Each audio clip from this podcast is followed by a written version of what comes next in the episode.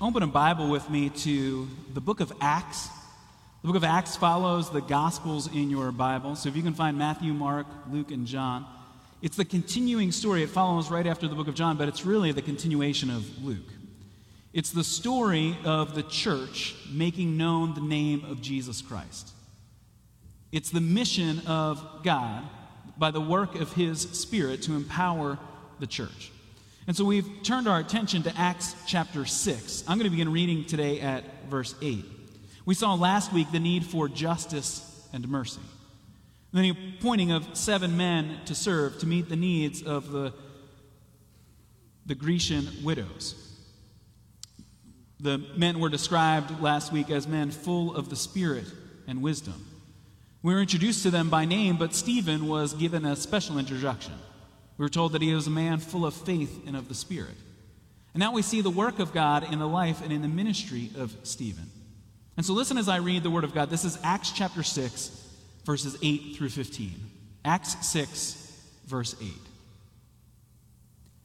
Now Stephen, a man full of God's grace and power, did great wonders and miraculous signs among the people.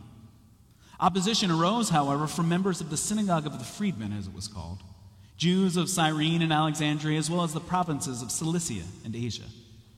These men began to argue with Stephen, but they could not stand up against his wisdom or the Spirit by whom he spoke. When they had secretly persu- then they secretly persuaded some men to say, "We have heard Stephen speak words of blasphemy against Moses and against God." So they stirred up the people and the elders and the teachers of the law. They seized Stephen and brought him before the Sanhedrin.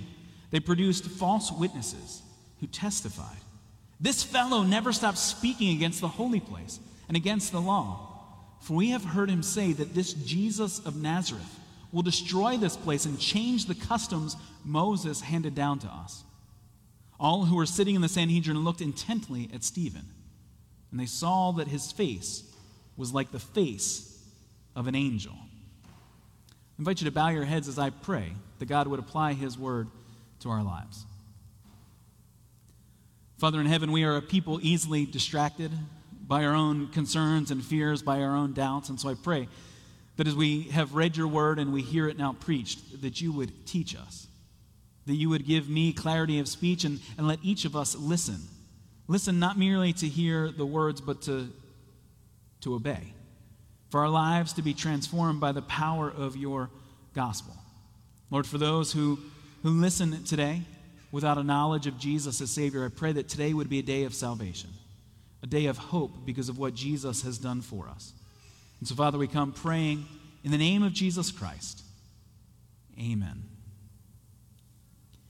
Yesterday was the funeral for Pastor Jean Jacob Paul, a pastor in our denomination, a missionary to his native country of Haiti. On Tuesday, August fourth, Pastor John was shot and killed while in a vehicle in Haiti. It appears, according to news reports, to have been a targeted attack, as he was the only person in the car shot and nothing was stolen. Pastor John was born in Haiti, but studied in the United States through his childhood and graduate education. He lived comfortably in Atlanta, an American citizen, a successful engineer, happy family with five children, a Sunday school teacher in his local church. He, he helped relocated Haitian immigrants settle in the community and connect in church. But in two thousand three, God called him back to Haiti to serve the most vulnerable, to serve orphans, to plant churches, to launch a Bible college. Pastor John believed the nation of Haiti could be transformed through the gospel by the next generation of Haitian believers equipped with biblical truth.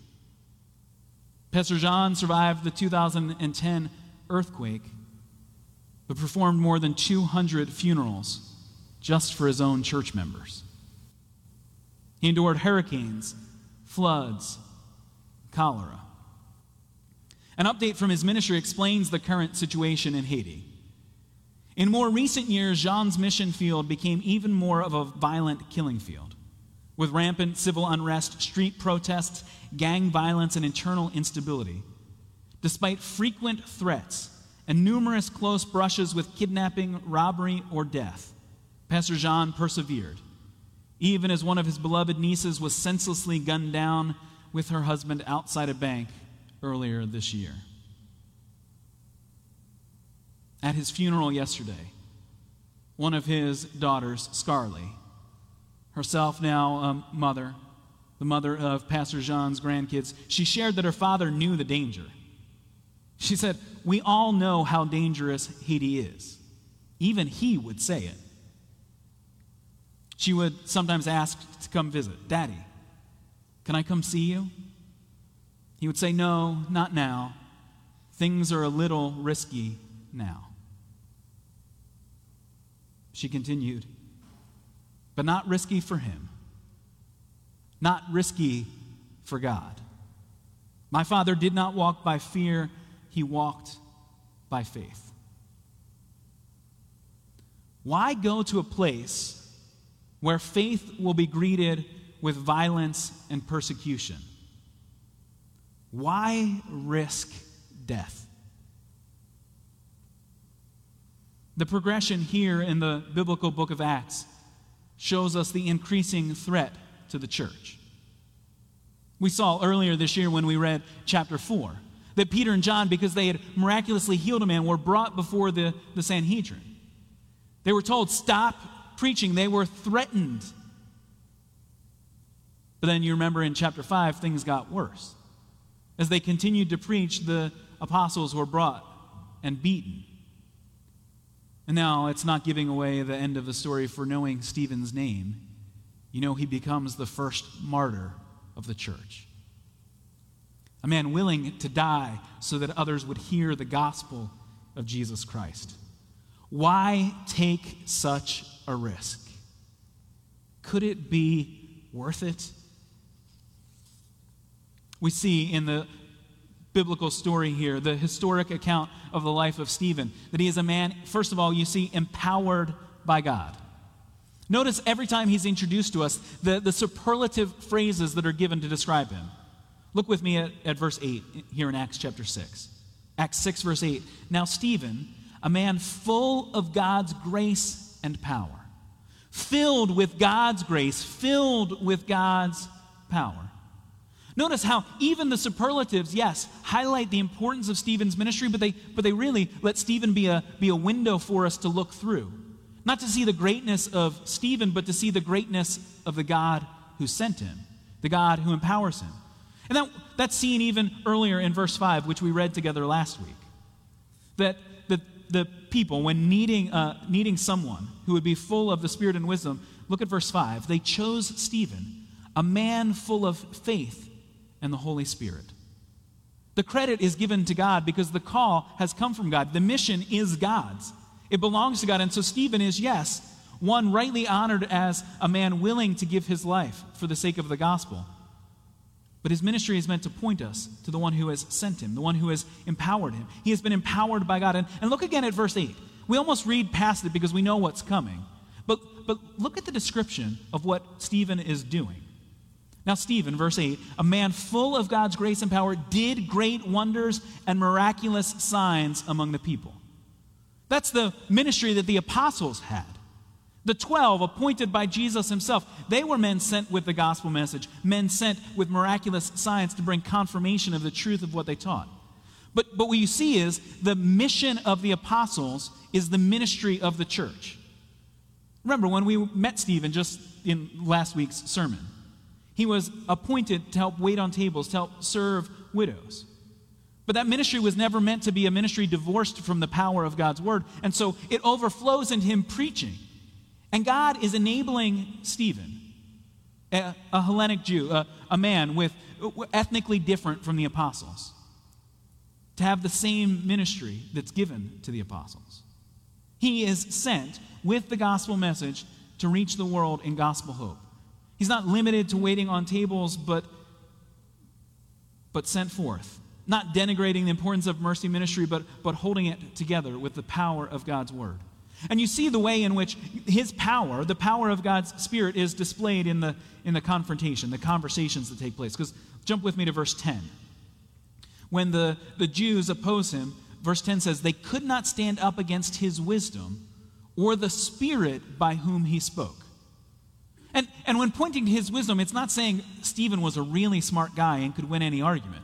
Because remember, wisdom is the outpouring of, of a life of gospel obedience in ways that make sense. It's, it's not just knowing what is right, it's doing what is right. And remember when, when Luke introduced him to us, we were told that he was a man full of faith in the Holy Spirit, but, but all seven men chosen, look back at verse three, were men who were meant to be full of the Spirit and full of wisdom. See, wisdom is connected to the ministry of the Holy Spirit. So again, we're not pointing to, to the greatness of Stephen, although he is rightly exalted in the memory of the church. We're pointing to the greatness of the Savior who, who gave his life for Stephen. We're pointing to the power of God's Spirit at work in his life. The credit for ministry is given to God. And yet, we rightly point to the obedience of Stephen in answering God's call. God has empowered him, but you see immediately that there's opposition. I mean, from verse eight to verse nine, we verse eight just it sets it up as, as a great and wonderful thing. He's a man full of God's grace. He's showing forth the free gift of God to the people. He's a man full of God's power, so much so that the people are seeing miraculous signs, wonders taking place in their midst.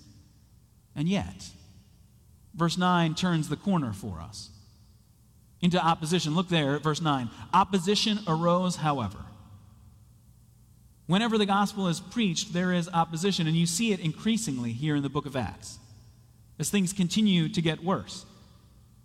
Opposition arose, however, from members of the synagogue of the freedmen, as it's called, Jews of Cyrene and Alexandria, as well as the provinces of Cilicia and Asia.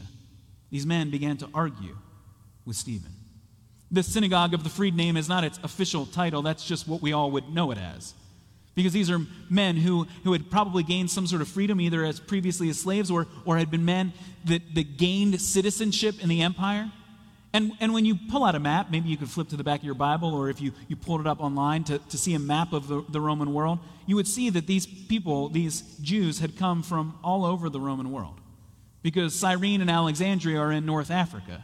But Cilicia and Asia are north of that. Cilicia to the northeast of the Mediterranean Sea, Asia a little further west from that. And even the mention of Cilicia might be introducing us to another character, one who we'll meet at the end of the next chapter, uh, a man from Tarsus, a city in Cilicia, a man who's introduced to us as Saul, whose name is better known to us as Paul. And so perhaps this is his home synagogue, the place when in Jerusalem that he would go and worship. But these men, they, they begin to argue with Stephen, which could initially be a positive thing, an attempt to, let's clarify what you believe and what we believe. Let's find the truth of what this is. Might even have been done in a, in a formal setting, that it actually happened within the synagogue, for we see the ministry of the apostles that continues in the book of Acts, that often they began in the synagogues. But you see that it, that it quickly progresses. Because by verse eleven now, having not been able to stand up against him in verse ten, in verse eleven we're told, they secretly persuaded some men to say, we've heard Stephen speak words of blasphemy against Moses and against God. They now move to bringing threats. They're starting the whispers. They're persuading people to say that he has blasphemed.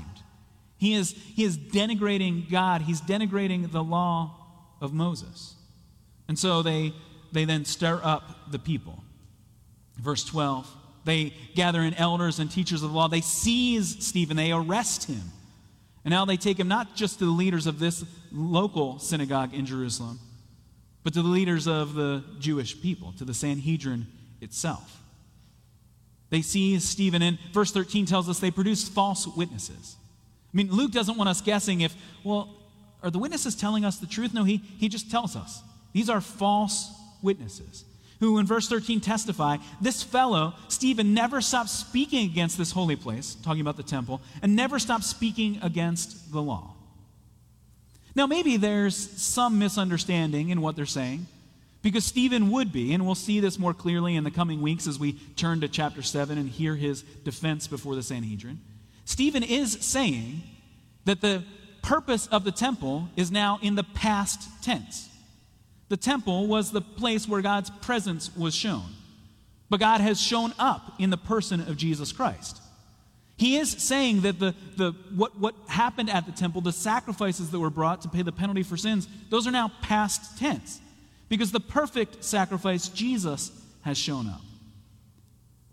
And so there is a sense in which he is saying, no, this temple is no longer important. But he's not blaspheming. He's saying the purposes here have been fulfilled, and so the false witnesses are produced to say that he is speaking against the temple, he's speaking against the law. And then verse fourteen, for we have heard him say that this Jesus of Nazareth will destroy this place and change the customs Moses handed down to us. And the parallel to the ministry of Jesus is clear. Not only do they bring up the name of Jesus, they say, yes, he's teaching about Jesus, but, but we would be reminded of an incident in the beginning of Jesus' ministry. If you have a Bible open, you can flip with me to John chapter two. Now, the Gospel of John comes right before the book of Acts that we're in and tells the ministry of Jesus when he was physically present on earth. And in John chapter two, he goes into the temple and sees the sin that's taking place, sees people turning God's holy place into a place of commerce, a place where their greed can be satisfied. And so he, he shouts at them in verse sixteen of John two, "Get out, get out of here. How dare you turn my Father's house into a market?" And then look at John chapter two, verse eighteen. The, the Jews demanded of Jesus a sign. What miraculous sign can you show us to prove your authority to do all of this? Now remember, in Acts chapter six, Stephen has already proven his authority with miraculous signs. But in John chapter two, it's near the beginning of his ministry. Yes, he has turned water into wine at the wedding in Cana, but, but his public ministry is just beginning. And so Jesus answered them in John two, verse nineteen, "Destroy this temple, and I will raise it again in three days. The Jews replied, "It has taken forty-six years to build this temple, and you're going to raise it in three days? See, they want a sign, and so Jesus gives them a hypothetical. He doesn't jump when they say jump. He just points out his power is greater than they can imagine. If the temple is destroyed, then he will raise it on the third day. Now, Jesus isn't actually speaking of the stones behind him. He's not speaking of a physical structure because John explains it in John two, verses, verse twenty-one. But the temple Jesus had spoken of was his body. After he was raised from the dead, his disciples recalled what he had said. Then they believed the scripture and the words Jesus had spoken. See, the Jews, both at the time of Jesus and now in Acts, at the time of Stephen, don't want to look beyond what's right in front of them. They're looking at a physical building, but the, the temple was always meant to be a picture of God's presence, a, a blueprint brought from heaven to show God's heavenly throne room. But, but what Jesus has done is given them something even more impressive. God himself has, has become a man. You heard it in our worship this morning. The promise is that, that Jesus is here in our midst. And so yes, the temple, the physical building, is less important, because Jesus, the Son of God, has come. Jesus has given his life. And so, yes, there's a clear connection to Jesus. In the ministry of Stephen, doing miraculous signs and wonders by the power of Jesus through the Spirit. There's a connection to Jesus in the explicit teaching of Stephen. His, the name of Jesus comes up again and again, so much so that the people then have to distort what he says and say, he, he's talking that Jesus is going to knock down this building again. No, no, no, that's not at all what he said. But these are false teachers intentionally and maliciously distorting the truth. And yet the truth is right before us today. Do you see what Jesus has done for you? God himself stepped out of heaven and in perfect obedience to God's law, not destroying it or setting it aside, but, but in obeying God's law, then made a perfect sacrifice, giving himself in our place. Jesus, the Son of God, has shown you what God's love looks like. Jesus willingly died for us. Jesus was raised from the dead to prove God's power. And so Stephen is empowered by God even in the face of opposition. And then look with me at, at the response of Stephen. A response in which, yes, we'll we'll spend more time in the coming weeks looking at the words he speaks, but, but just look at verse fifteen with me this morning. All who were sitting in the Sanhedrin looked intently at Stephen. and they saw that his face was like the face of an angel.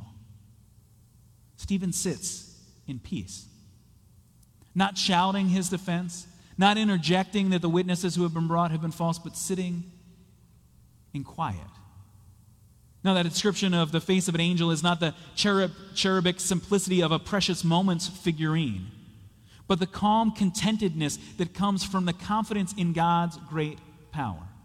And actually, maybe even it's something more miraculous than that. Maybe there is a physical transformation, a, a reflection of God's glory in the life of Stephen, a miracle taking place, because we will see by the end of the next chapter that Jesus himself will appear and speak to Stephen, giving him comfort. And so Stephen is now reflecting the glory of God to those who watch. Whatever you threaten me with, you can't change my circumstances.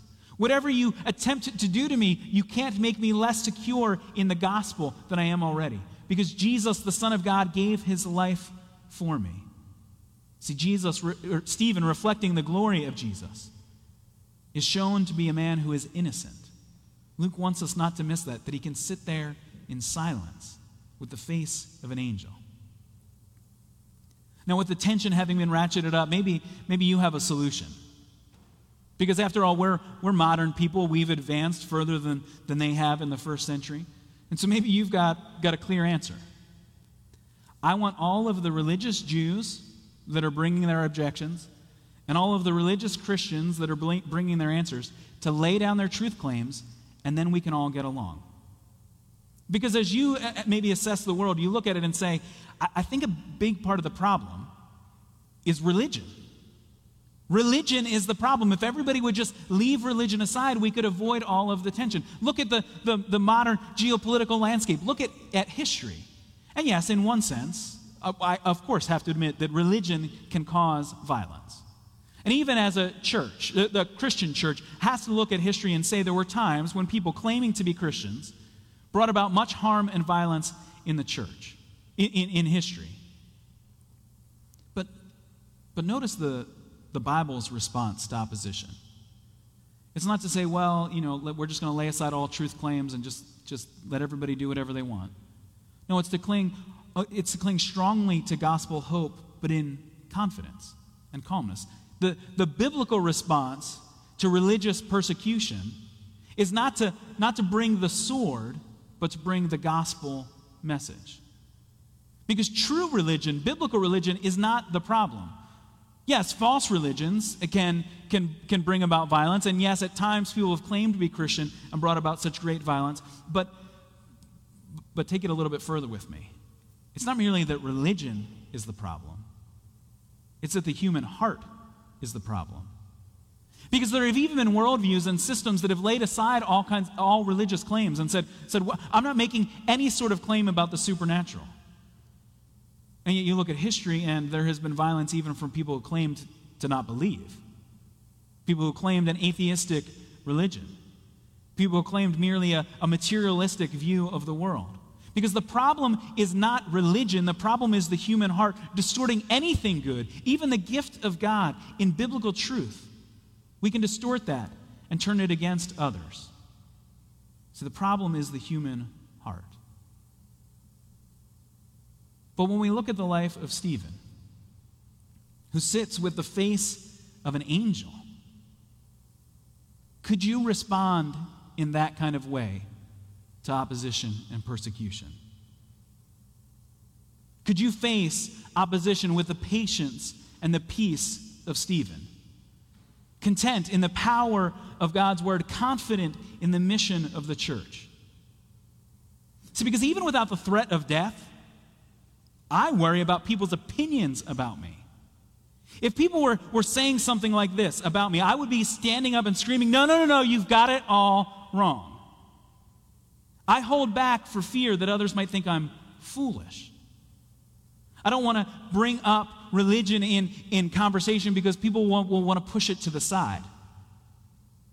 See, I'm so worried about what other people think of me that I lose hope. I lose the peace that God offers. But it's foolish to place my hope in the fleeting opinions of others when, my, when I am certain and secure in my standing before God. See, it doesn't matter what others might say. It doesn't matter that they might even intentionally distort the truth. It doesn't matter even upon the, the, the threat of harm to me.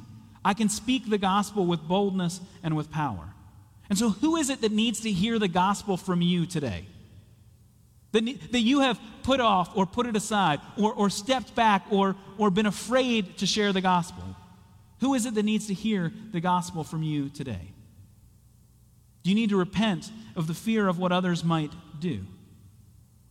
See, we can share the gospel because Jesus has shown us the depth of his love. We could face the threat of death because Jesus faced death itself for us. The Savior willingly gave his life for you. Early in his ministry, priests of a syncretistic and cultic religion confronted Pastor Jean Paul in Haiti. One of them claimed, "This place is not big enough for both of us. It is time for you to leave or die." The gathered crowd feared for their pastor's life.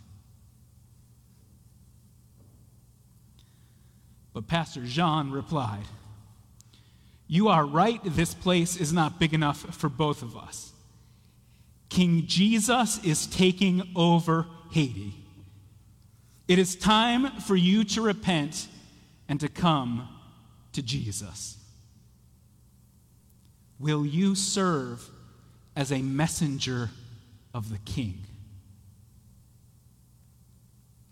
Let me pray that God would make us bold by the power of his Spirit.